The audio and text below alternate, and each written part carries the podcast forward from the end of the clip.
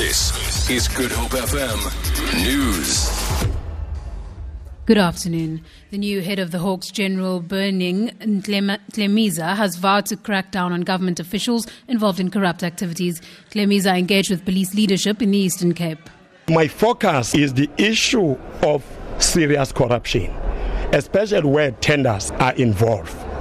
I want to root those bad elements who are involved in the corruption the people who are in position is where I'm going to start looking, especially those who are in the government. I must check because it's where these tenders issues are coming from. Because the issue is nothing else. If I can deal with the issue corruption of tenders, this country will be okay.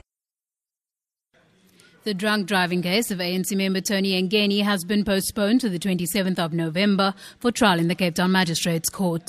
He was arrested on drunk driving charges near the Cape Town CBD in August 2013. NPA spokesperson Eric Ntabazalila. I can confirm that uh, Mr. Tony Yengeni appeared in court this morning at the Cape Town Magistrates Court. You will remember that he made reps to the Director of Public Prosecutions in the Western Cape, which were denied. They then sent the reps, uh, made the reps to the National Director in Pretoria, which were also denied. So the case now is back on the court roll for trial in November.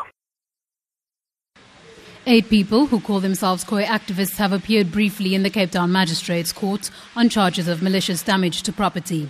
They were arrested on Tuesday for allegedly destroying a bench in a square named after Khoi descendant Krotoa van Meerhof.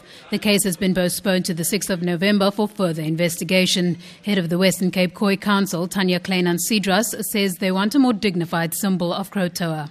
We appear today as we were compelled to and what happened was that the magistrate has postponed the matter and also the one charge was dropped, the charge regarding, you know, that it was an illegal gathering because that, that couldn't be justified.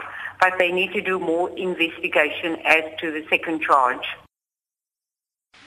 And finally, a 30 year old motorist has been arrested near Beaufort West in the Karoo for excessive speeding. Western Cape Traffic Chief Kenny Africa has urged motorists to adhere to the speed limit.